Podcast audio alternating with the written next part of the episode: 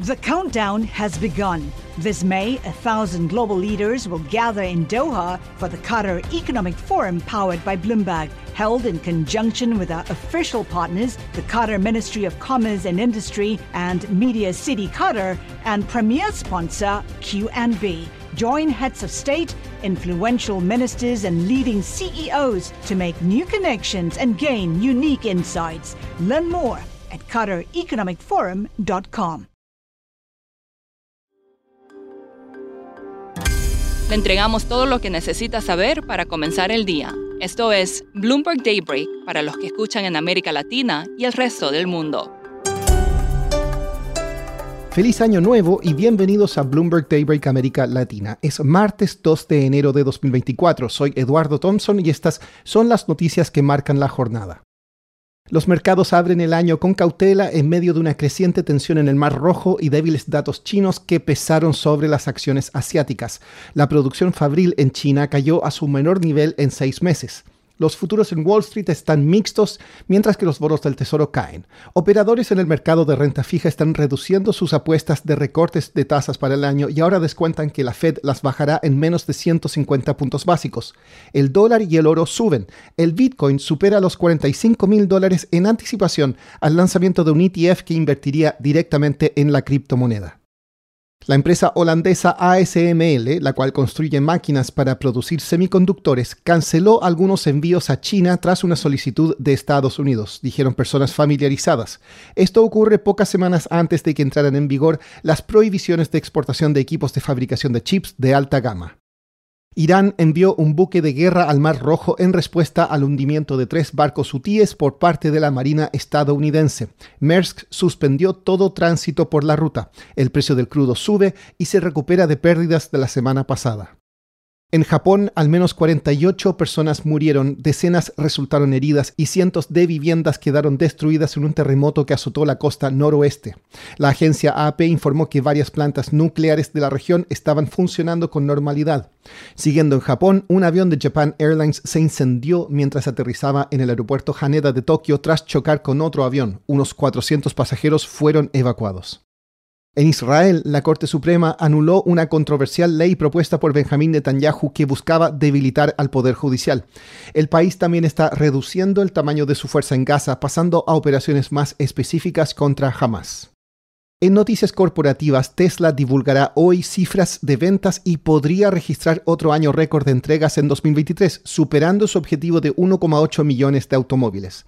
Su rival BID vendió 526.400 vehículos eléctricos el último trimestre. Axios informó que la plataforma social X ahora vale menos de un tercio del precio que Elon Musk pagó por él.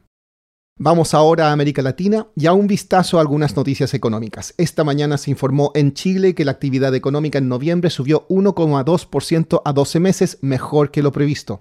En Perú, durante el fin de semana, se informó que la inflación en Lima se desaceleró menos de lo previsto en diciembre, al 3,24%. El Banco Central de Uruguay bajó el viernes la tasa al 9%. En Colombia, el gobierno ordenó un aumento del 12% al sueldo mínimo, pero el presidente Gustavo Petro dijo además que tendrá subsidios al combustible diésel. En Argentina, el gobierno de Javier Milei decretó un aumento del 45% en los precios de boletos de tren. Por el lado corporativo, la semana pasada en Chile se informó que la minera estatal Codelco llegó a un principio de acuerdo con SQM, la segunda mayor productora de litio del mundo, para operar en conjunto en la extracción del mineral desde el salar de Atacama. México devolvió a su país a migrantes venezolanos en dos vuelos de repatriación. Es la primera vez que lo hace desde enero del año pasado y es parte de un esfuerzo conjunto para reducir la migración a Estados Unidos. Siguiendo en ese país, el viernes se informó que el gobierno ordenó la expropiación de una planta de hidrógeno de la empresa francesa Air Liquide en la refinería Miguel Hidalgo. En Bolivia, un tribunal bloqueó una nueva nominación de Evo Morales a la presidencia en 2025. El Tribunal Constitucional dijo que la reelección indefinida no es un derecho humano. Brasil realizó la semana pasada otro llamado a bajar la tensión entre Venezuela y Guyana por el control del Esequibo. El jueves el gobierno de Venezuela envió más de 5.000 soldados al este del país tras la llegada de un buque de guerra británico a Guyana. Y para terminar, vamos con una noticia de Mickey Mouse. Business Insider informó que el primero de enero caducaron los derechos de autor sobre una versión del ratón de Disney que aparece en un corto en blanco y negro llamado Steamboat Willie. Ese corto fue el primero en el que apareció el popular personaje en 1928. Bueno, a los pocos minutos, un estudio de juegos de video anunció que lanzaría una versión de terror centrado en ese personaje, pero con más sangre. Eso es todo por hoy. Para más información de Bloomberg News en español, los invito a suscribirse al newsletter 5 Cosas para que inicien el día bien informados. El link está en la descripción del episodio. Soy Eduardo Thompson. Gracias por escucharnos.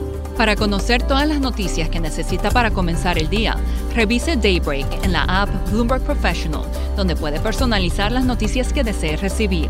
También puede suscribirse a la versión solo audio en Spotify, Apple Podcasts o la plataforma de su preferencia.